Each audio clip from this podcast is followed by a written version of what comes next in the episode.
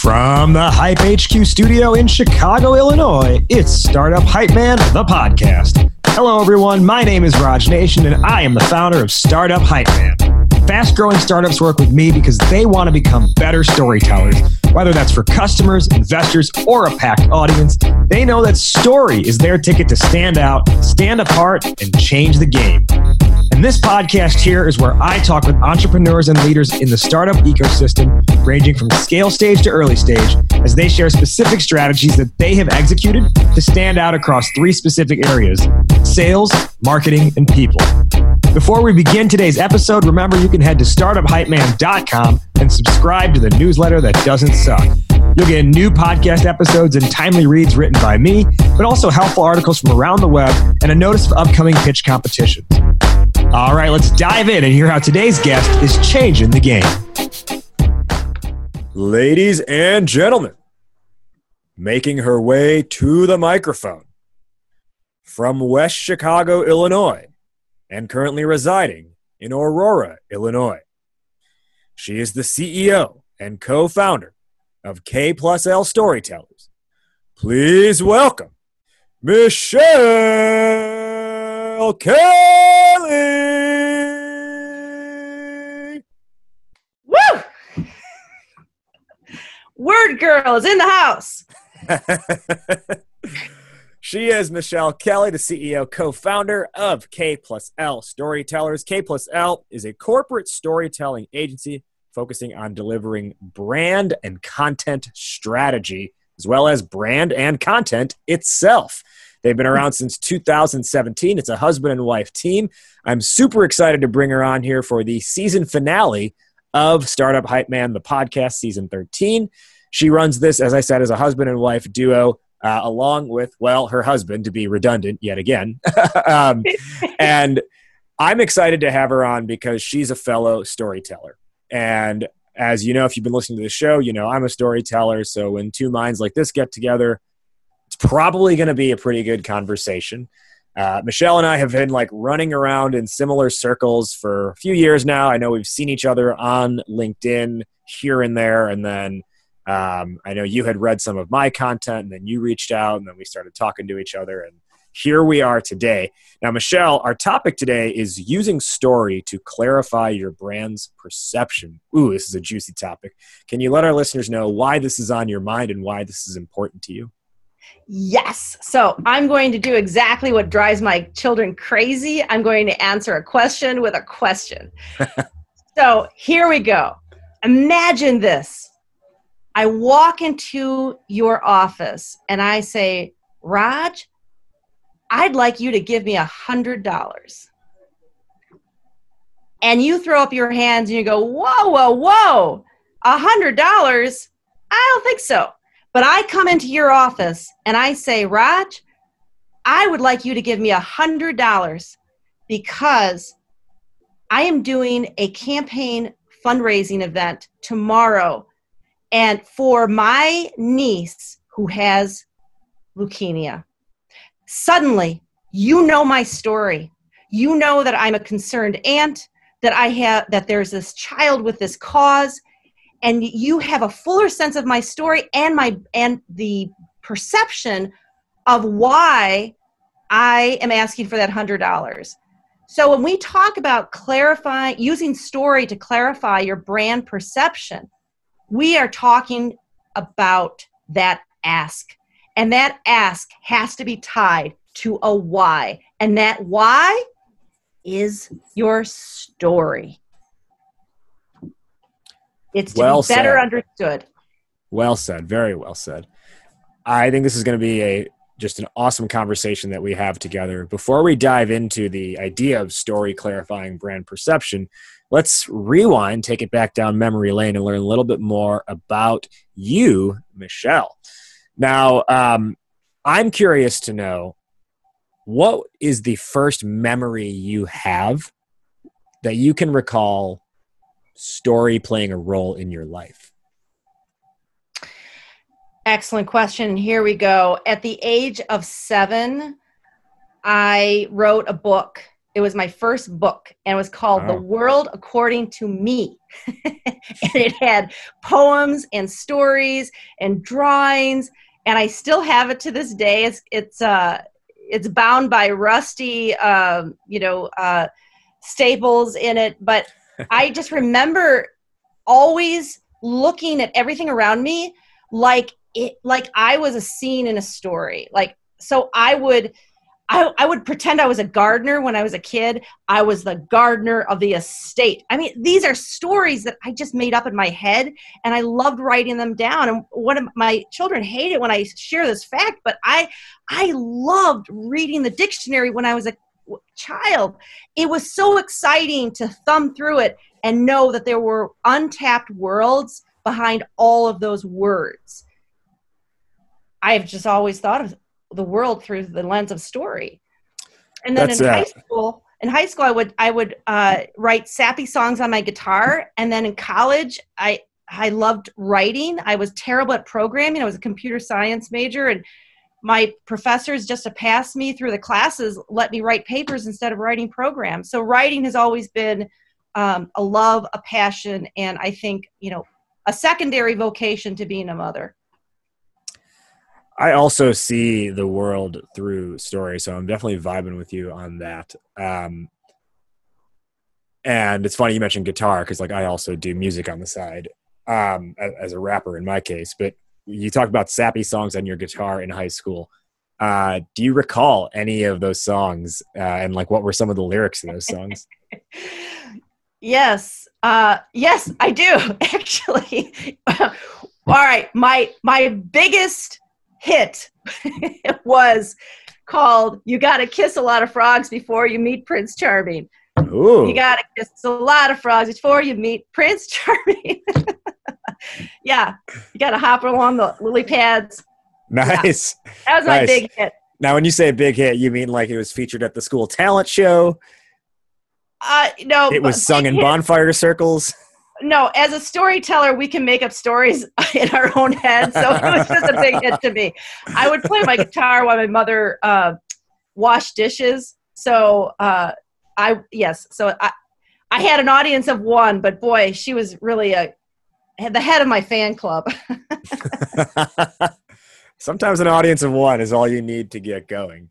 exactly. Um, we'll fast forward a lot here, um, kind of into like the backstory of K plus L, because I know I mentioned it started in 2017, but can you talk us through like really like the 10 years before that, where you and your husband first started working together, uh, and sort of what happened there, and how you ended up coming into K plus L? Absolutely. So we so a lot of people have referred to us as the first couple of story because we have always uh, we have always worked together uh, it with as writers. He's a writer. I'm a writer. He was a bureau chief for for Copley News Service, and so he comes from the news side. I come from more the fiction and creative writing side. And we had this firm prior to the recession that was really excellent. Like it allowed us to go to Italy with our three children, and it was great. And we had big clients like Motorola. And then the recession came along and ate everything in our refrigerator for lunch.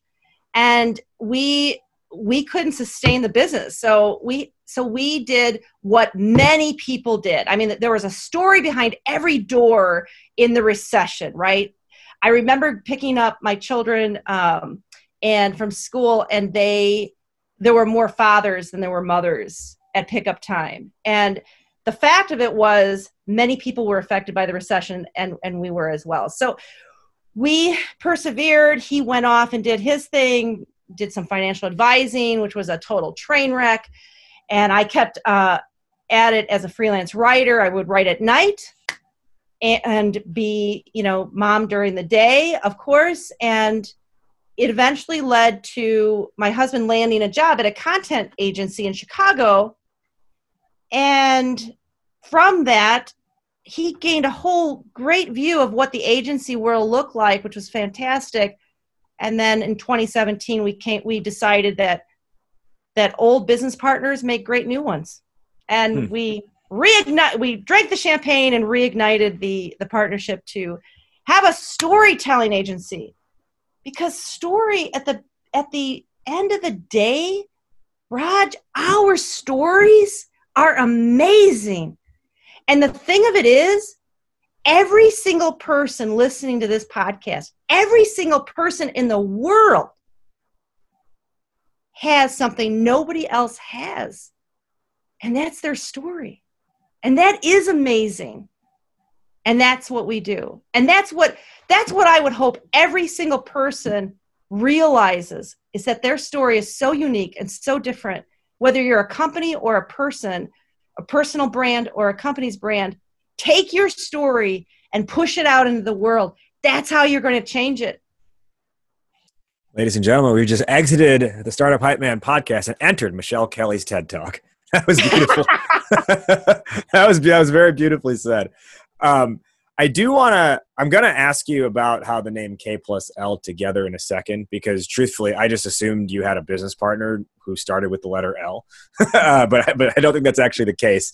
Um, but before I ask about that, I want to go back to what you said about that recession period. You said every during the recession, every door had a story behind it, and I don't think many, if anyone else, looks at the 2008 recession period in that same way. So can you explain a little bit more about what you mean what you meant when you said there was a there was a story behind every door during that time period? Absolutely. My friend Amy had to abandon being an at-home mom so that she could uh, bring home a salary for her family because her husband lost her job. Um, I had friends who had no idea how they were going to pay their mortgage. I had friends who had businesses and they were either in perilous situations or they lost them. I remember a conversation, so let me put you in scene for a second, a conversation with our accountant. And I and I remember sitting there and I said, "Rich, I don't know how to pay the bills with zero. And he said, Michelle, every one of my clients is having that same dilemma where they are either compromised in running their business, their customers have decided that their services are not that important anymore, they're downsizing. And he said, Here's what I'm going to tell you the last man standing will win. And you just have to figure out how to get through this recession and how to you know h- how to maintain because once you get through on the other side and i think this is very relevant to today yeah. with the pandemic if you can get through this you will be resilient you will be uh, financially successful you will be clearer about your mission and your purpose and you will cross the finish line. You will win. You will still be around but you've just got to get through this period right now. And i've never forgotten that because it it wasn't trying to live a life of significance. It was trying to live a life of survival. Mm. and i think many people are facing that right now. I know you know there are a lot of companies in chicago with big office spaces trying to figure out how how they're going to pay that $20000 a month rent. And here's how you do it. You look at your story. You you figure out what it is you bring to the table for the people you serve you tell that story over and over and over again. You get clear. You make sure your people are believers who are working for you that they believe in your story and and you you reach out to your customers and you show them that you are there for them through thick and thin and you you show the world your story and you live that story and you will survive. You will survive this. It may not be pretty but you will survive. You will get through. And your story will bring you to that other side this relation to the the current pandemic, you're right, is it's it is very uh, relevant. The story you just told to today, and and kind of the situation a lot of companies face themselves in, and and my perspective has really been. how do you lean into this and like double down on what you're good at and not back off and kind of and operate entirely out of fear and like get pulled into scare tactics. Mm-hmm. Um, I think it's when you talk about the la- how you, how you said your accountants of the last man standing, I'm I'm really of that same mindset with the current situation where it's like, you know what, some people are gonna like cave up from, or you know cave in from this entirely, and some of it maybe is 100% to the situation. I think a lot of it is letting yourself succumb to the situation. Others are going to say, well, hey, this is actually our chance to like separate ourselves from everyone else because while everyone else is cutting staff and cutting back on marketing and stripping down to the bare essentials, we actually have an opportunity here to make a real dent because the what people will remember are the other people and the brands who stuck with them yes. when times were really shitty not the ones who disappeared or who said hey we'll see you we'll see you eight months from now when things are looking better. Okay, so here's what I'm going to say on this. You're absolutely right. And that's that resilience, that's that grit that that that a company or a brand exudes that gets their customers through the uh, the difficult times. I I really believe, Raj, that it all comes down to the human heart I can't wait to, to I know that we're going to be talking about this a little bit later, but I think it really comes down to the human heart. You asked a question, you know, how do how do you not cave in and how do you speak to your to your strengths? I think you've got a Marie Kondo your superpowers. Marie Kondo your superpowers. Have you seen Marie Kondo? Like she's awesome. She holds up a shirt and she says, "Joy to you." And then she gives it away. But then she holds up another one and says, I love you. And she puts it over here in the keep pile. That's what we have to do with our superpowers. We've got to hold it up and we've got to hold up our superpower. We got to kiss it. Just like that. Like I love fiction. I I love writing fiction. I had a short story that I put on hold for 2 years, maybe even 3. It sat in a drawer because I didn't have quote unquote time to work on it with this pandemic, what's right about that? What's right about putting off your passions, putting off what you're good at, putting off your strength? I got that story out. I I finished it, Raj. I finished it. I wrote another one. I finished that one, and I am on course to write an anthology of short stories called Nine Candles. And I don't know, maybe I'll have just an audience of one. Maybe you'll you'll be the only one who reads it. I don't know my family, maybe an audience of six, you know, I don't care because I know that writing fiction is part of who I am and it's part of me as a storyteller.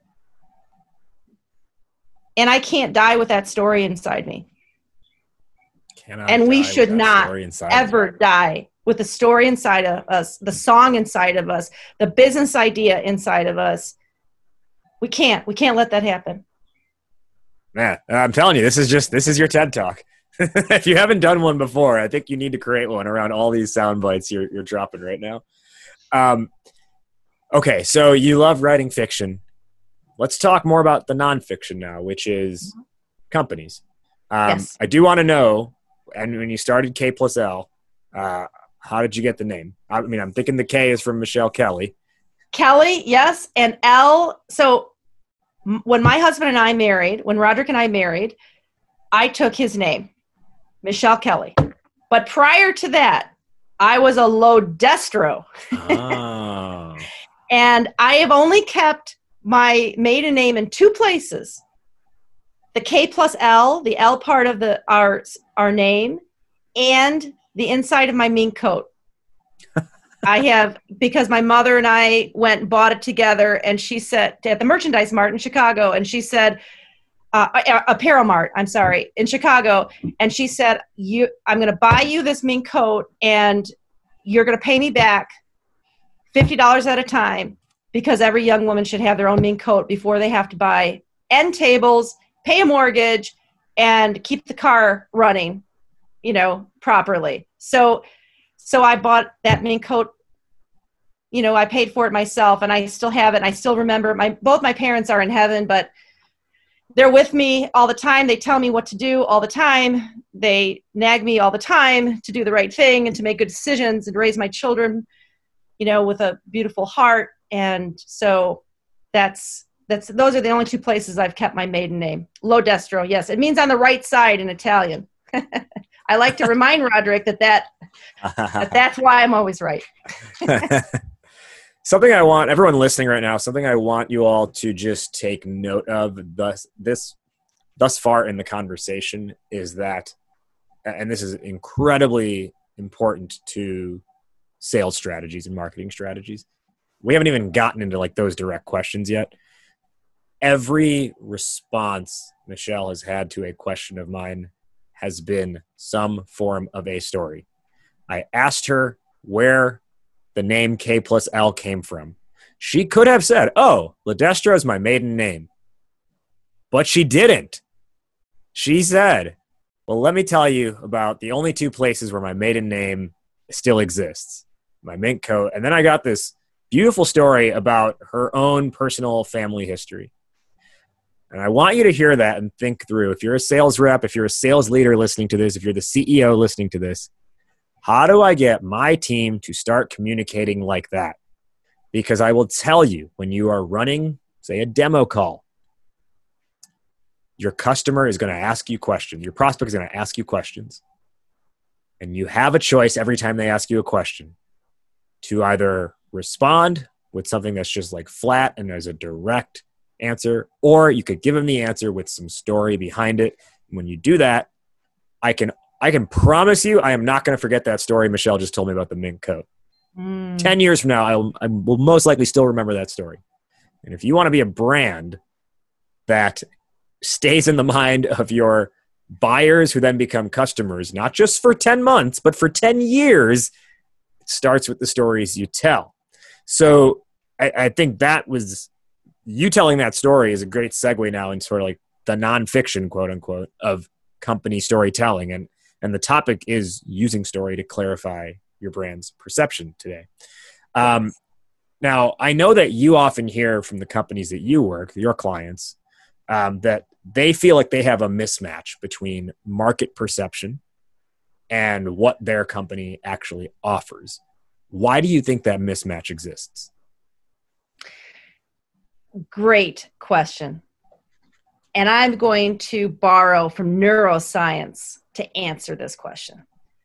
So, how we process information is through our amygdala, and I'm probably not pronouncing it right, but it's it actually exists. I could spell it better than I can say. That is how you pronounce it. okay. yeah.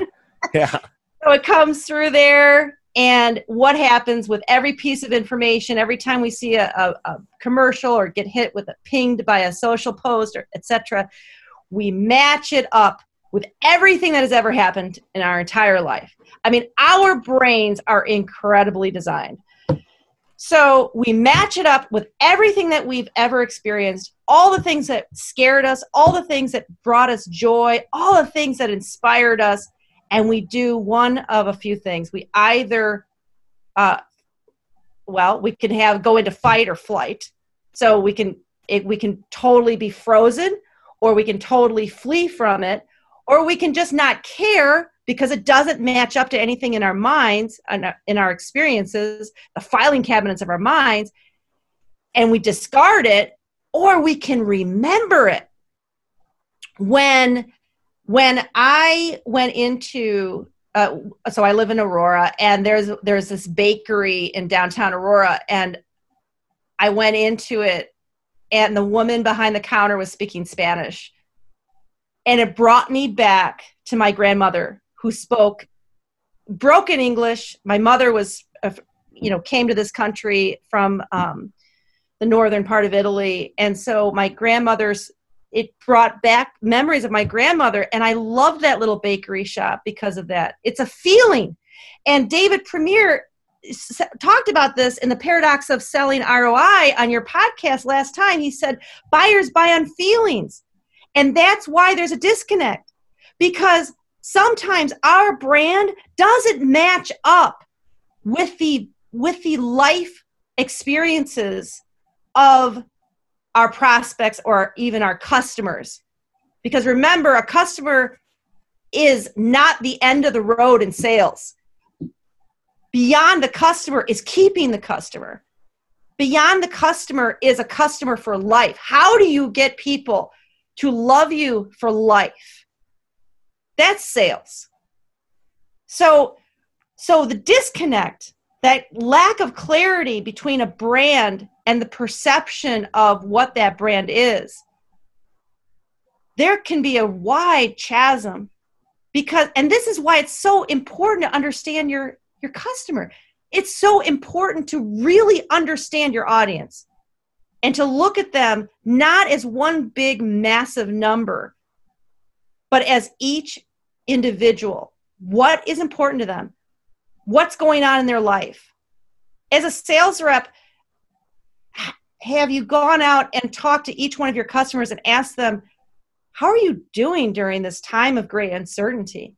It seems like a common thing to do, a common sense thing to do, but I think it's a very hard thing to do because so much of sales is rolled into numbers. You know, you you have to fill the funnel and you have to keep that sales journey going all the way through.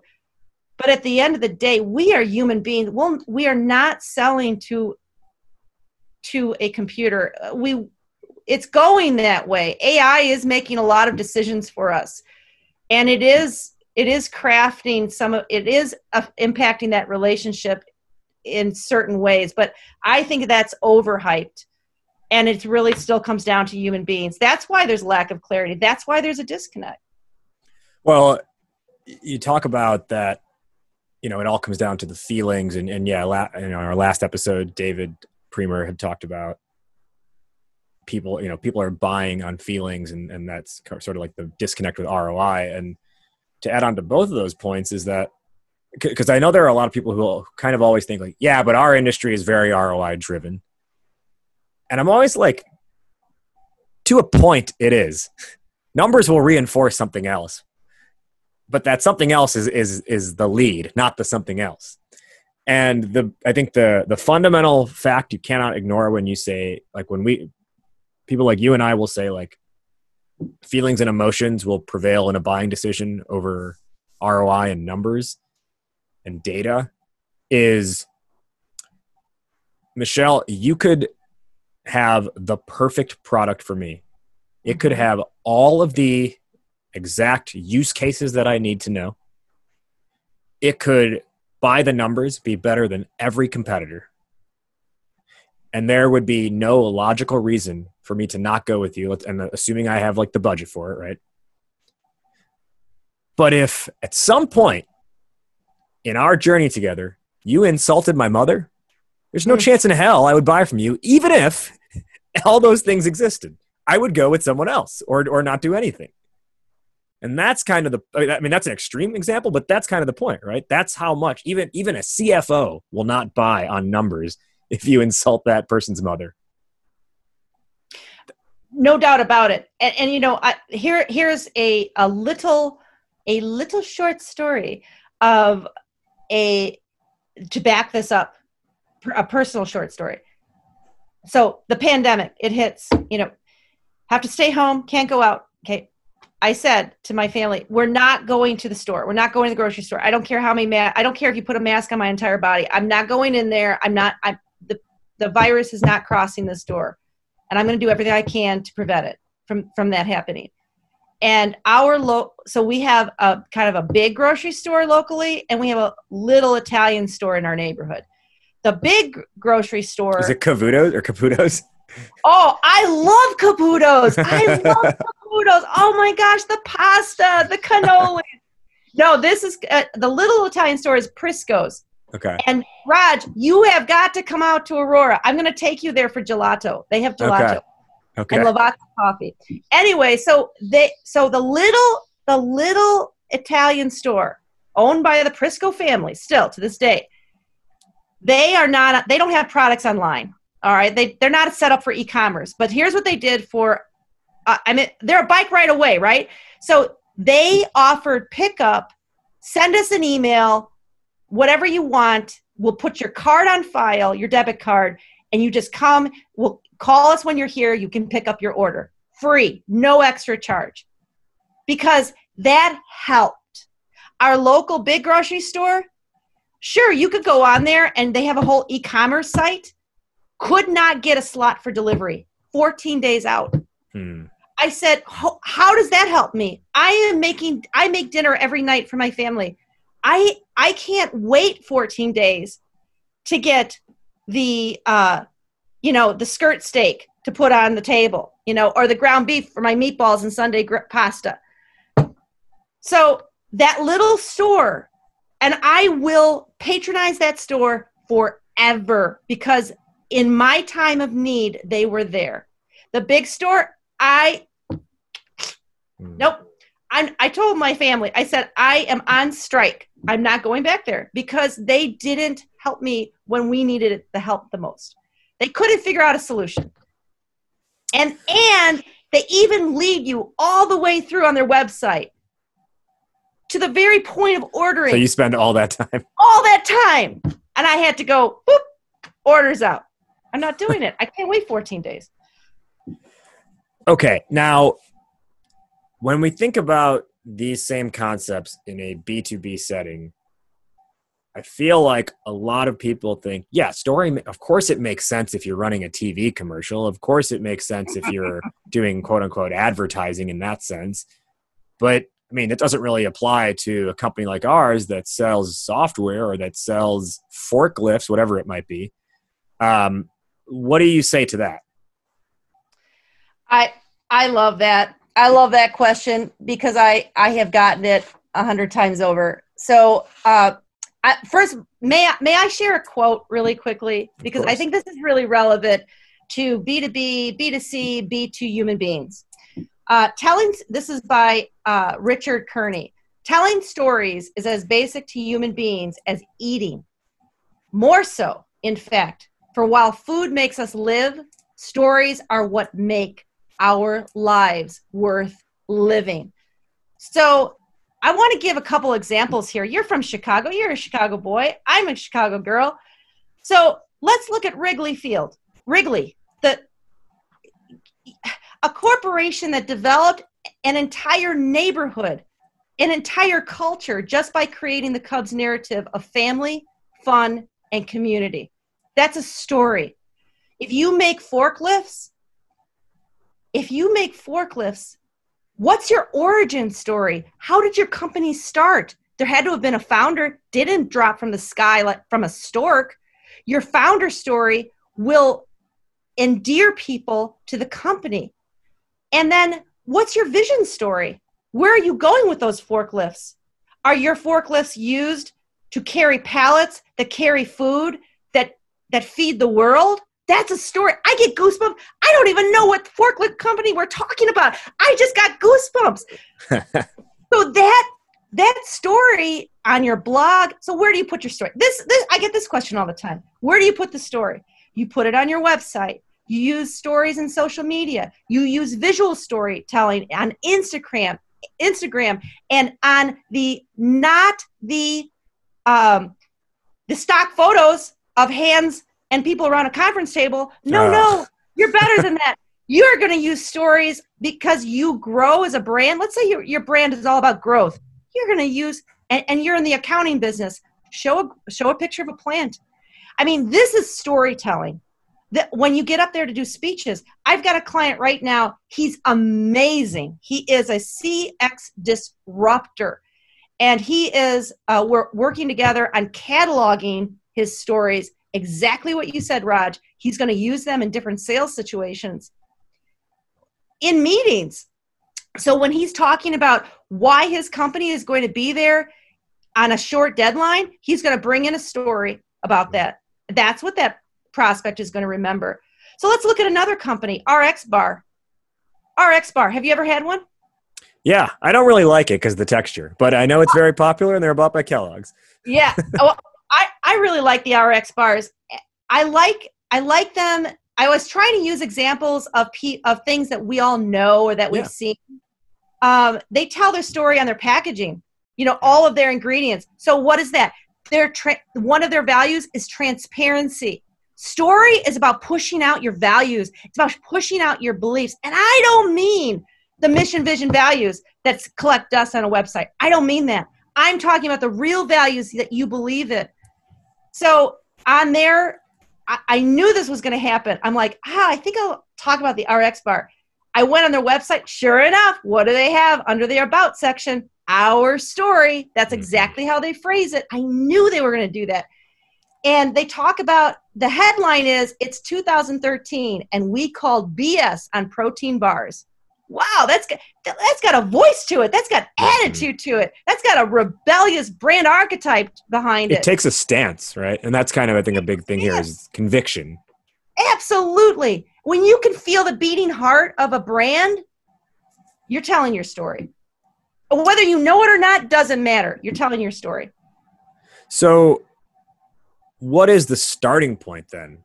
Um, I th- uh, we've talked to this point like conceptually. When you are working with clients Mm-hmm. and they say, "Hey, we need K plus L because our our content is shit, uh, our brand is misaligned overall," where do where do we begin in this process? We begin with the hero of the story, Raj. And I I know, I know we're we we challenge each other on this point. And that's okay because you know what? Playing devil's advocate is good. It produces the best outcome at the end. You begin with the hero of the story. And the hero of the story is not the company, it's not the brand. You talk about the audience. Uh, We talked about this a little bit earlier, you know, no, really understanding the people you serve. You would think the story begins with yourself or with your brand. But i i don't think so. I don't believe that. I i believe it's asking it's asking questions and exploring who your customer is who the audience is and really understanding them. So it's client so tangible right? Client insight interviews. It's it's really uh, surprising the number of companies i've i've talked to who have you talked to your customers? No. Like, why would i want to talk to them? Well you know you've got to talk to them. I mean like you really have to talk to them. I'm, we're doing some we're doing positioning for a political candidate right now. And we're asking people two questions you know do you care do you care about this position? And if you do care about this position that they're going for do you have a question for that candidate? And so shocking no, nobody even wants to ask a question because they don't care they don't even care about the position because so this is like a, at the county level all right that's coming up in this november Yeah. so what do what does your audience care? so client insight interviews find out what they care about find out where they are in their lives and who they are what they eat for breakfast what kind of car they drive um, wh- what where are they on maslow's hierarchy of needs? I Mhm. maslow was brilliant. That little hierarchy of needs i have that on my desktop. I look every time i'm doing something a piece for a client i'm always looking at that. Where is the reader? Where is the consumer of this information? So got to know your audience. Then you've got to go to your why. I mean simon sinek you know card carrying fan over here. Uh, you have to ask you know why? Why are you getting up every morning walking 10 paces to your office at 7 o'clock in the morning and doing what you do? It's 10 paces now because of the pandemic. But you know before why did you get on that cta train you know transportation? Well, I guess in this case, it's why are you choosing to not stay in bed because of the pandemic? yeah there you go. Why exactly. So it's understanding your audience really doing a deep dive in who they are and then because they're the hero of the story. They're the re- they're the they're the person the people the audience that you are leading to success. And then it's asking your why finding out your why. And a lot of companies some companies know their why. They understand what they're what's what why they exist. This is a little i get this question a lot. Is the why the same thing as a mission statement? I want to address that really quickly for everybody listening. It it is not. The why is why you exist. The mission can change a little bit over time. So a western union I, I don't even know if they exist anymore, but let's pretend they do. If Western Union still existed, their why would be different than when they first start, or their mission would be different than when they first started out in business. Obviously, you know, hundred year old IBM. It's a hundred, almost a hundred year old company. I'm sure IBM today has a different mission than they did when they first started.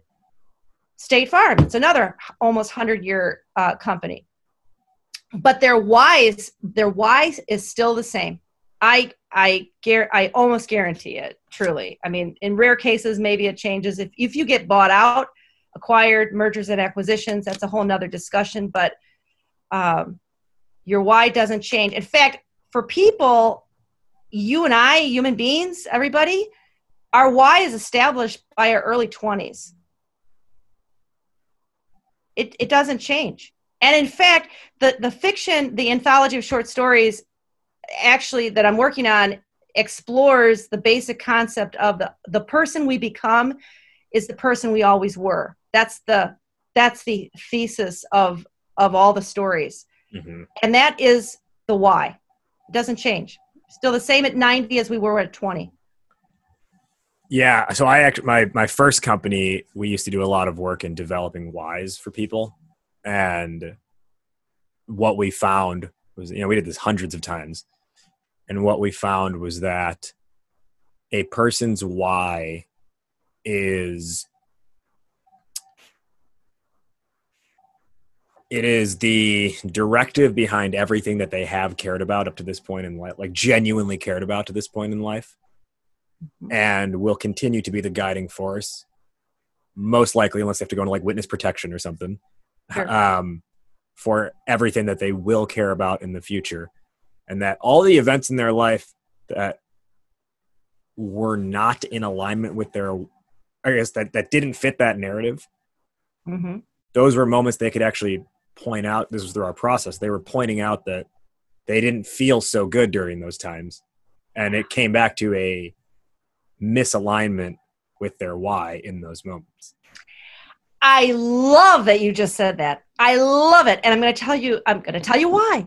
Because that is when we do sessions with companies on finding their why we ask a question that directs directly relates to what you just said.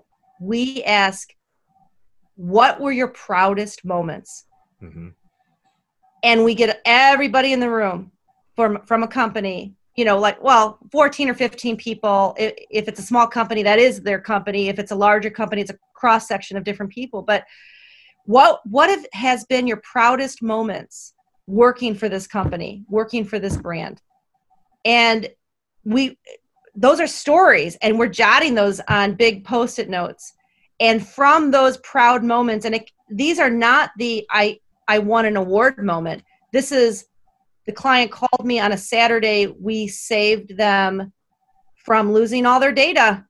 And they by the time dinner rolled around and I was so proud, and the CEO was like emotional on the phone because we had literally saved their company. Hmm. You see that? All right, Raj, this is the proof. The hero is the customer. Did you hear what I just said? We saved their co- their company. That example. we saved yes. their company. Yes. Okay. So they're the hero let, of the story. I let me clarify when I say I I carry a little bit of beef with the line make your customer the hero. Fundamentally i do agree with it. Uh, everything i do with companies on the sales side is that we always start with what's the problem? And that's a customer driven thing. And know the problem we have to know the audience. Um, you may have seen in my material before i'm not sure if you've seen this specific thing but i have a formula i developed to figure out positioning yes. within a within a company. Um, and I call it the superhero strategy. Mm. And it is different than make your customer the hero. And it is the I, the notion that you have to think of your startup, your company, as a superhero. Because what do superheroes do? They help and they save people. What does your mm. company do? You help and you save people from something. Yes.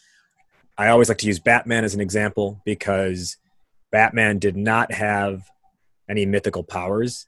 He was someone who combined access to capital with technology to serve the public good, which is what every mm-hmm. company does, right? Mm-hmm. So other companies out here being Batman. But Batman does not come in and save Gotham on a sunny day. Yeah. Like today, it's like 84 degrees outside, right? Uh, I mean, we're in a pandemic, so it's a little bit different. But ex- but assume the pandemic's not happening. People have like their kids at the park, taking their dog for a walk. You don't see Batman swoop in, being like, "Whoa, I'm here to save you." If he did, people would think he's just like a pervert. you do Uh, a great Batman. and I always say Lego Batman would do that, but the actual Batman would not. um, because people get the wrong perception of him. When Batman comes in, it's because there's crime in the streets. Joker's blown up the hospital, right? Um, someone's getting mugged. These are the instances where Batman comes in to save the day. And so at the end of the day, I'm saying the the superhero is you, the startup. However, in order for a superhero to exist, there must be three things in place first. Number one is a damsel or a dude in distress. Number two is a village on fire. Right. Number three is your superpower that can be activated. And then when you have those things in place, then da da da, the superhero can come in and save the day. Or in business terms, person in distress is your target audience. Village on fire is the core problem or problems they experience. Superpower is your approach, and superhero is your solution. So that's my approach to it, which still ultimately, I think, is putting the customer as the hero. But I say you have to think of yourself as saving people from something, not just dropping in on a sunny day. You and I are using different terms for the same thing. We Dr. really Evil Voice, we're not so different, you and I. no, we we are, and I'll tell you why. So, your the superpower, the superhero that you're talking about, is from a storytelling perspective. I mean, this is Nigel Watts, early 1990s. He came out with a story arc from state eight points from stasis to resolution, and it it you know climb, climbing, rising, action, cli- you know, climax, reversal, and and then resolution. hmm So the guide to success, and this is pertinent for everybody in sales. This is so important for everybody in sales that what you're calling the superhero is what I'm calling the guide. It's the same thing.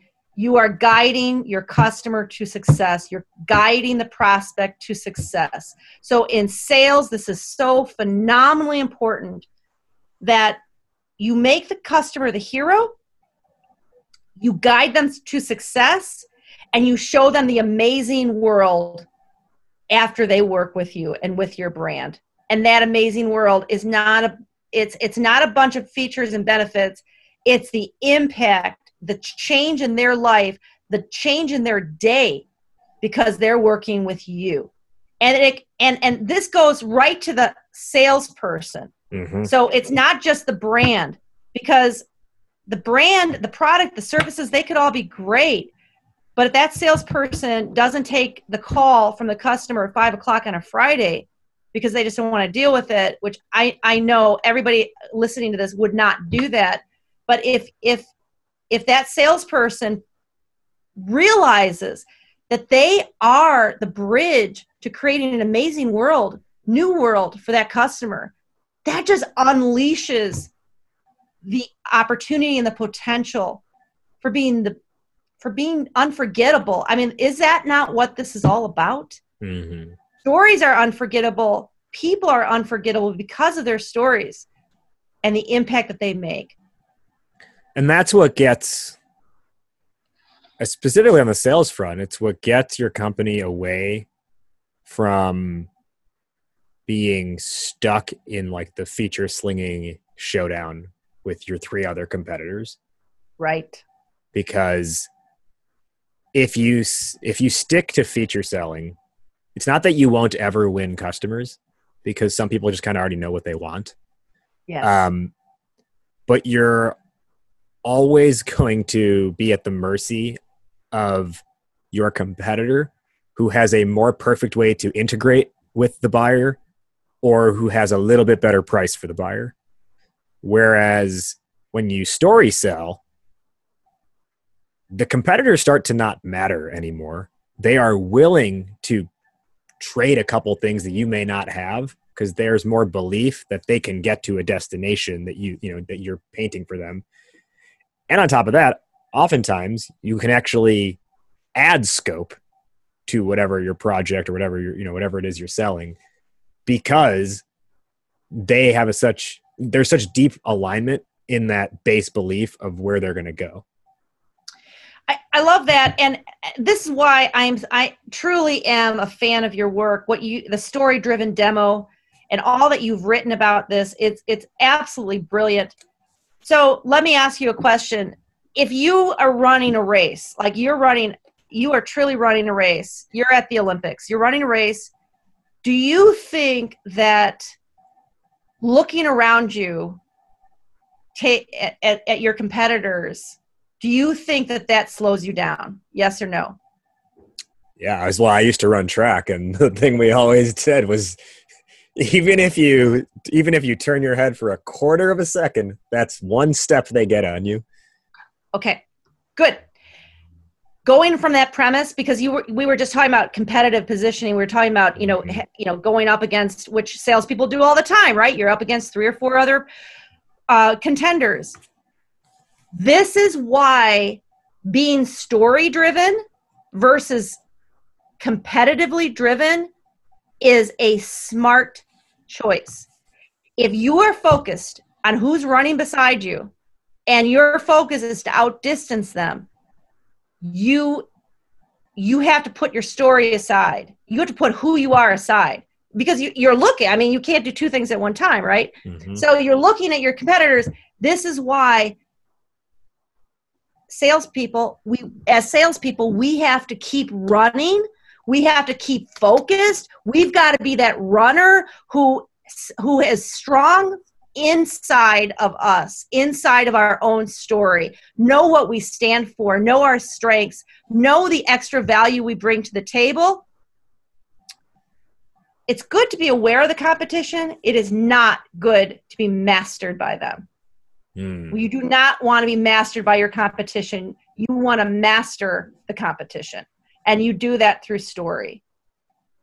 So, in your emails, in your email signature, in your conversations, in your uh, social media posts, in your handwritten notes, in your um, presence in your customers' lives, in the way you onboard new customers. I love onboarding. I love onboarding new clients. If all I could do all day was onboard new clients and that's it, I would do that because it's just welcome them and to give them something in a box and to give them our our kind of manifesto. And it's like it's it's welcoming and it, all those are techniques. It's the visuals you show. It's the banner on your LinkedIn page. It's your summary. It's in your headline. A lot of people put like six or seven or they jam all this stuff into their into their into their LinkedIn uh, headline. Put your value proposition up there. Tell tell me why I should care. Put your value proposition. Don't tell me five or six or seven different things about you. You're this, you're this, you're this, you're this, you're this. My gosh, you're a Swiss Army knife. Focus on your value proposition. Focus on your why. Focus on the impact. Tell me why you're changing the world. Why, tell me why you're going to change my world. Can you go overtime? It's our season finale. You got more time to stick stick around on this conversation? Absolutely, because I want to answer your last question. So I want to answer your last fill in the blank question. All right, it's our season finale, everyone. So we're going to go overtime on this. I do want to just take a quick sidestep here um, and and talk about Sales Hacker for a moment, uh, our partner of the show. Um, so the conversations here on this podcast tend to stem around B two B related topics. And if you're not aware, Sales Hacker is the world's smartest community for forward thinking B2B professionals. It's 135,000 members deep. So, I mean, all the things we've talked about thus far, and if you are a CEO, if you're a head of sales, if you're a marketer, if you're a sales rep, Sales Hacker is going to help you get better at your job with things like podcasts, articles, webinars, and research from actual sales experts and practitioners. Including Lemois. Sometimes I contribute to Sales Hacker. And they just launched something really cool, which is a full on like community discussion feature. So not only now can you absorb the content, but now you can actually start your own discussion topics around content, whether it's an existing article or, as I've seen recently, someone just asked a question to the community like, hey, what's the best way to break the ice on LinkedIn? And there was hundreds of people who engaged in that discussion. They've even started doing uh, AMAs, Ask Me Anythings, with leaders in the game. So check out Sales Hacker because if you haven't gotten on board with them yet, you're falling behind and you need to get on board with them today. www.saleshacker.com for all the access to everything that I just said the articles, the research, the discussions, and more. www.saleshacker.com. I also want to give a shout out to my friend Jason Bay, who has been a guest three times on this show in the past. He has launched his company's summer virtual tour. It is the Blissful Prospecting Think Outside the Script Summer Virtual Tour. So, you know how like everyone was looking forward to Lollapalooza this summer and all the music festivals, but we can't do that anymore? Well, what would the sales version of that look like? A sales version of a music festival. That's what Blissful Prospecting has put together with the Think Outside the Script Summer Virtual Tour. Over the course of a hundred plus days, there are 40 different speakers who are sales leaders in different disciplines. And we, Jason is going to be doing live interactive interviews with these different sales leaders two to three times a week across the whole summer into the early fall in the Think Outside the Script Summer Virtual Tour. Topics are going to cover things like cold calling, cold emails, LinkedIn, psychology, uh, mindset, productivity, and more. Speakers in this tour include the author of The Transparency Sale and former guest on this podcast, Todd Caponi. Last week's guest on this show, David Priemer, Leah Neaderthal, Becc Holland from Chorus.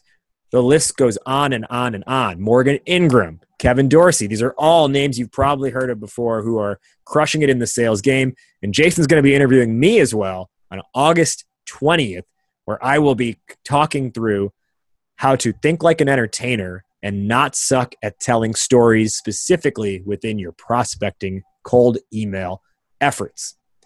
To get access to this, here's the best part the summer tour is 100% free. Zilch, zero, nada. You just have to go to tour.blissfulprospecting.com and you can sign up for as many of the sessions as you want. Again, I think he's structuring it in a really cool way where it's only two to three a week spread out over an entire summer into the early fall. So you're not like bombarded with like 80 webinars over the course of like 40 hours. Uh, and again, it's live and interactive. It's not pre recorded stuff acting like it's supposed to be live. It is actually live. You'll get to ask questions with all the speakers. The average attendee, and by the way, over, I think at this point, 1,700 people have already signed up for this. The average person is signing up for 19.65 talks in total. So I'm super excited for it. Today on LinkedIn, I actually just posted a video where I acted like I was Dwayne The Rock Johnson with my championship belt and I I promoted the hell out of it. I was like a wrestler cutting a promo. Uh, you know, it's going to be huge. And I put a fake news ticker at the bottom of that video where I said President Trump says he doesn't care if Startup Hype Man session is going to be huge. His rallies are still huger. It doesn't matter.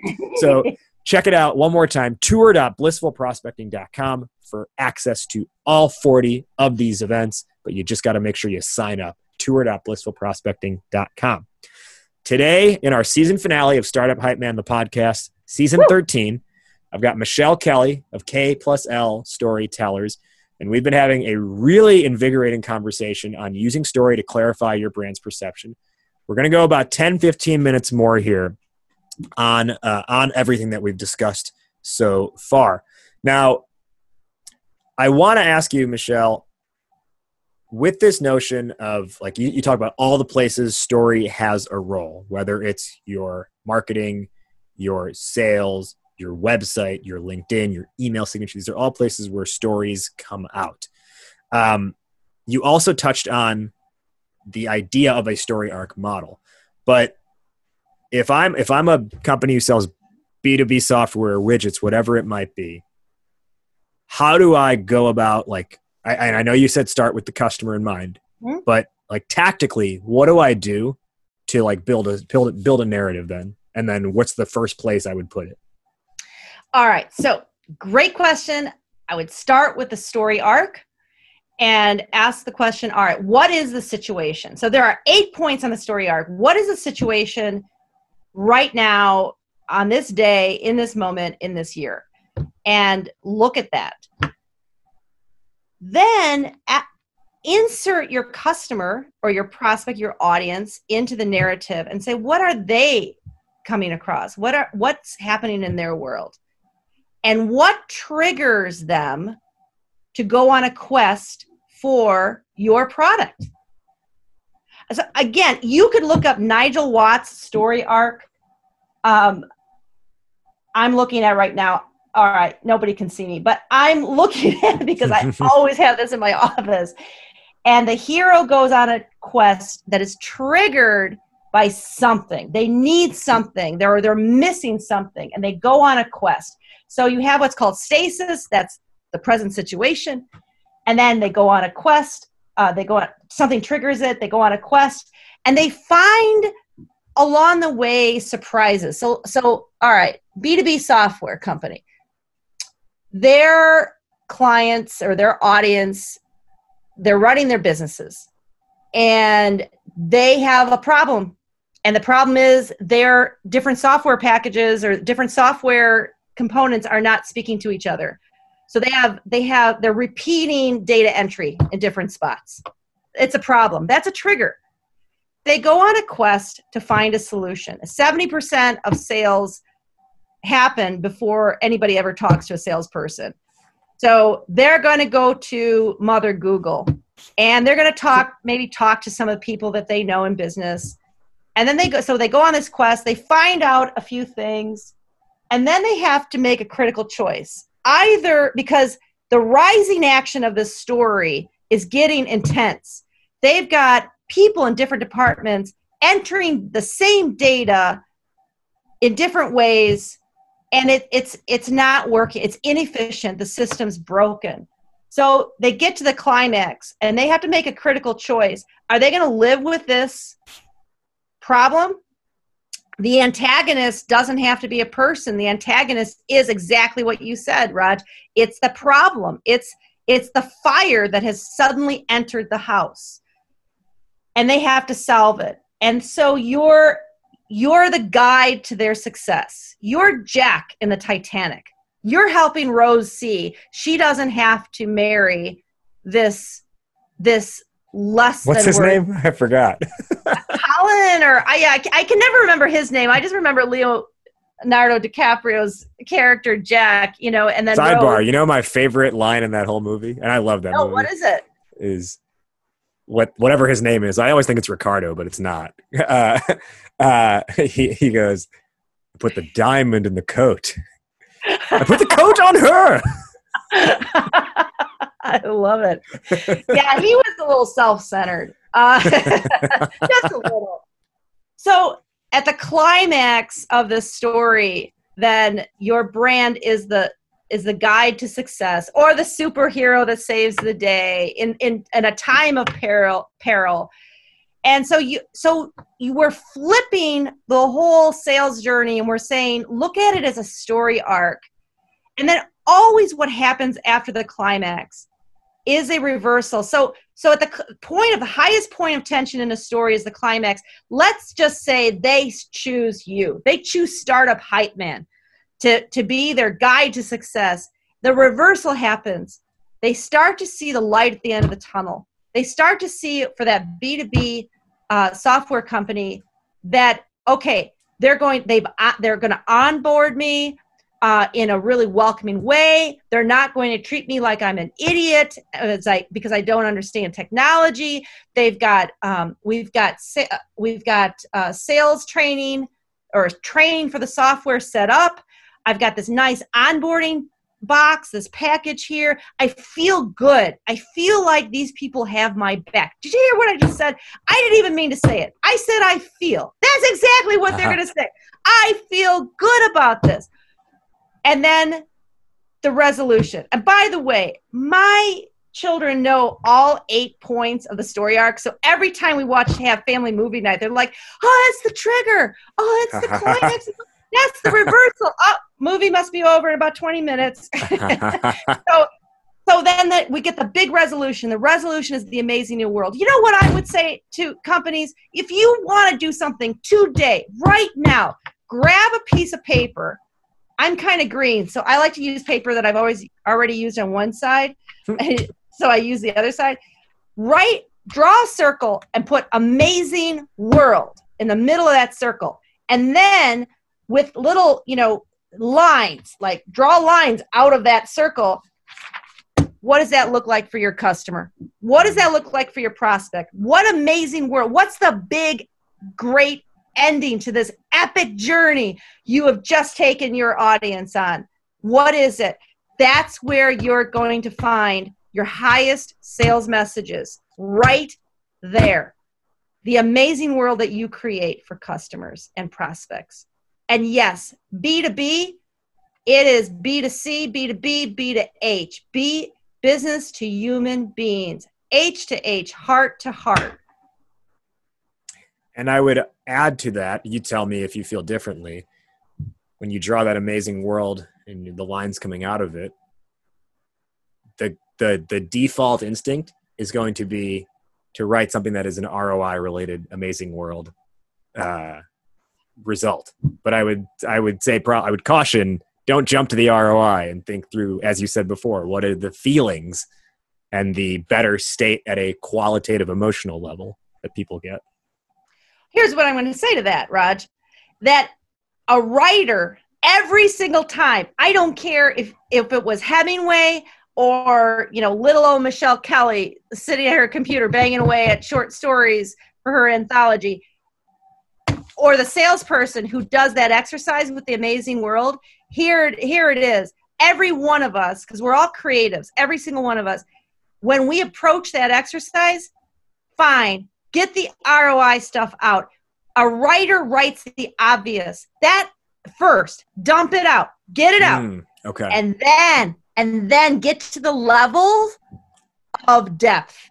You know what? I guarantee you here's a quick writing uh, hack. The, your first paragraph is always your second.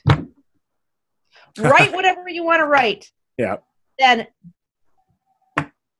it, X out the first paragraph because most likely that's the most obvious and it's the most vanilla. And that second paragraph, that's where the magic happens. Can you speak um, real quick on how this translates into like website copy? And I'm asking this specifically through the lens of like I, I yes, you got to have like your about page figured out, right? Sure. Um, if we think about like a homepage copy or like product page copy, uh, there's a certain point where the buyer or the the researcher, whoever you know, whatever stage they're in, the person who is interested wants to just like know, like you know, what is the thing? I get the story, I get the backstory. I want to know what the thing is and how it's going to help me. Um, how do some of these techniques apply to web copy in that respect? Absolutely. That's a great question. So, when it comes to a website, first of all, right, right that, that home page is so critically important. Uh, you you want to embrace clarity over creativity every time, and and that is that that is something I've learned over the years. It is better to be clear than clever. So you want to be really clear. And, and this goes back to the whole thesis of this podcast, you know, clarifying your brand through story so that people perceive you uh, correctly and in the light that you hope that they perceive you in. So on websites, I'm always starting with the word you. Like, what would the headline look like? And I usually, when I'm writing website copy, I write like 20 hero headlines. I never write just one. I mean, three, four. It's like garlic. Like you don't use a clove of garlic. Anytime you see a recipe, it says one clove of garlic. You gotta be, you gotta be insane. It's gotta be like at least ten cloves of garlic in the recipe. But um, you start with you. So I write. That's how I know you. That's how I know you're an Italian chef. you got it. So you start with you. You start with headlines that have the you in them, and then you look at all right yes people have to understand so what what are what's your one sentence summary oh, we were talking a little bit about this at the when we first um, got on the call today. Every book has a one sentence uh, summary. Oh, so, what's the one sentence summary? What's your defining statement? We are this. We believe in this. We do this. You have to say that. We, you have to have that we in there. And then you show you show you go through you use neuroscience and you figure out what is important to that prospect that visitor what do they need to know in order to love you and understand you and have confidence that you're the one you're the brand for them you're the you're the uh, expert for them and you do that through evidence so you look at your evidence so a homepage is Aristotelian argumentative language. That is what a homepage is. It is Aristotle. You make them feel, you have an empathetic message, and then you have the evidence to show to back it up and to show that you you are honored to have their business, you are prepared to have their business, and you are equipped with the knowledge and tools to deliver. Mm-hmm. Let's begin our wrap up from that. Where can our listeners find you, find K plus L, and learn more? All right. Please visit us on LinkedIn, K plus L Storytellers. Uh, we actually just started this past week putting more content on there. Roderick and I are both uh, pretty avid LinkedIn people, but we do a lot on our own. So we're we're doing the the company uh, LinkedIn a little bit more. So uh, K plus L Storytellers on LinkedIn. Uh, look up first couple of story on Instagram and Twitter. uh, we're populating that a bit more. Our our vision is to write a book together. Hey, we had three children together. Why not write a book together? We got a business together. Why, why not write a book together? Yeah first couple of story we want to make it about big story big life it's going to be all about business and also life and how to make a big story about both so on um, and then i i would invite anyone who wants to talk about story to look me up connect with me on linkedin um, I'm Michelle Kelly. I think my it's like slash story love is comes after because there. Listen, when I was a Michelle Odestro, there weren't many of us around, but Michelle Kelly, holy cow, there's like a hundred thousand million people. Michelle Kelly, and look me up. Visit our website klstorytellers.com. Uh, leave us a love note on there. There's plenty of ways to leave. There's forms on there. You can leave us a love note. Reach out. I'd love to talk about story with anybody who wants to talk about it. To close out, we will each give our top one or two lessons or takeaways for the listeners based on our discussion today. I'll go first and then I'll hand it off to you. Our topic today was using story to clarify your brand's perception. Um, there was a lot of good stuff that was said, and I would just recommend everyone like roll tape back on this two or three times to catch it all. Uh, I don't know if this is necessarily the one thing, but but one thing that did um, that did stand out to me was when we talked about the competition aspect and that mm-hmm. analogy of being in a race where he said do you think that if in the middle of a race if you looked to your competitors to the side of you would you slow down a little bit or would they gain some ground on you and the answer is yes and and to take that even further um, you, you said it's good to be aware of competitor of competition, but not be mastered by them. Um, let's take the who is now the greatest sprinter of all time, Usain Bolt. He gets so far ahead of his competition that by the time he even thinks to look back, he's already at the finish line. Mm. And there's so much distance between him and whoever's coming in second and third place, and then, you know, fourth through eighth. And that is i, think that right, that's it right there. Uh, you you look you look to your competition at the point when you are so far ahead of them you're doing it almost like because you can not because you need to. Yes. Yes.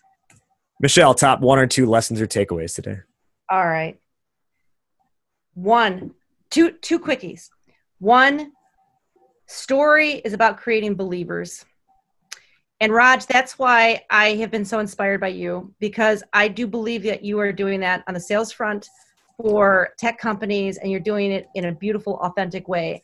It is to create believers, and the value of that extends not only to your customer or to your prospects, but to your own internal team. In football, if the left guard is down, the right guard comes in and compensates for that. And that's what we're talking about here. Give people something to believe in. The CEOs of the world, give your people something to believe in. Second takeaway is uh, we talked earlier about you know my fiction writing, and I, I I have to point this out. You and I I know you know this, but you do the things you love, and you said you're a rapper, and you know music and yoga and and and your business, and I I want you to know that that is what inspired me. That is what was the catalyst for me to take that manuscript out, and I am totally wow. not I looked at that and I said, I can't believe it. He is not spending all of his extra time writing emails. He's doing the things he loves. And so that's the second takeaway from everybody on this call. Do what you love, build in time for that, share it with people, learn about what what what is their jam and live your story. I appreciate those kind words. If I wasn't brown, you'd probably see me blushing. uh, final question, and I know I know you've been wanting to answer this one. Yeah. To close out season thirteen of this show, fill in the blank. Entrepreneurship is blank. Entrepreneurship is love. And I've written a very short poem for you and for our listeners. Wow. Yes, please. It's called Entrepreneurship is Love unequivocal, passionate, the desire to do good, a willingness to sacrifice, setting aside yourself to set another person or entity upon a stage. That's love. That's what it means to be an entrepreneur. You take your talents to the world, you change the world. How could anyone who does all that do it without love? Very, very, very well said and beautifully written. Thank you for sharing that. Thank you for giving me a reason to write it. She is Michelle Kelly, co founder and CEO of K plus L Storytellers. Michelle, thank you so much for joining today on our season finale. Thank you, Raj. I loved it. And we will see you listeners back for season 14 Launch date TBD, but not too far around the corner. In the meantime, be sure, as I mentioned a little bit earlier, to check out the Blissful Prospecting Tour, where me, along with 40 plus other speakers, will be talking all things sales, all things prospecting, all things uh, getting into the hearts and minds of your customers. It kicks off on June 23rd and goes all the way until October 6th. Tour.blissfulprospecting.com. And be sure to catch up on all episodes you might have missed this season by scrolling back through our archive and catching everything else. You know where to find me at Startup Hype Man. Thank you again, Michelle, for joining us. Hype Man out. Word up, raise up. That wraps up today's conversation. Did you like what you heard? Startup Hype Man, the podcast, is available on every major platform, including Apple Podcasts, Spotify, Google Play, and more. So be sure to subscribe on your platform of choice and leave a rating and review. Do you want to be an upcoming guest on the show? Email media at startuphypeman.com with your idea, and my team will review. Our theme song is Change the Game by Jay Z, all rights owned by Roc-A-Fella and Def Jam Records. And hey, if you want to work together on making your startup story the only one that matters, email me at rajiv at startuphypeman.com. That's R A J I V at startuphypeman.com. Well, that'll do it for today. Thank you for listening. Thank you to today's guests for joining. You have been checking out Startup Hype Man, the podcast. I'll catch you next week. But in the meantime, word up, raise up.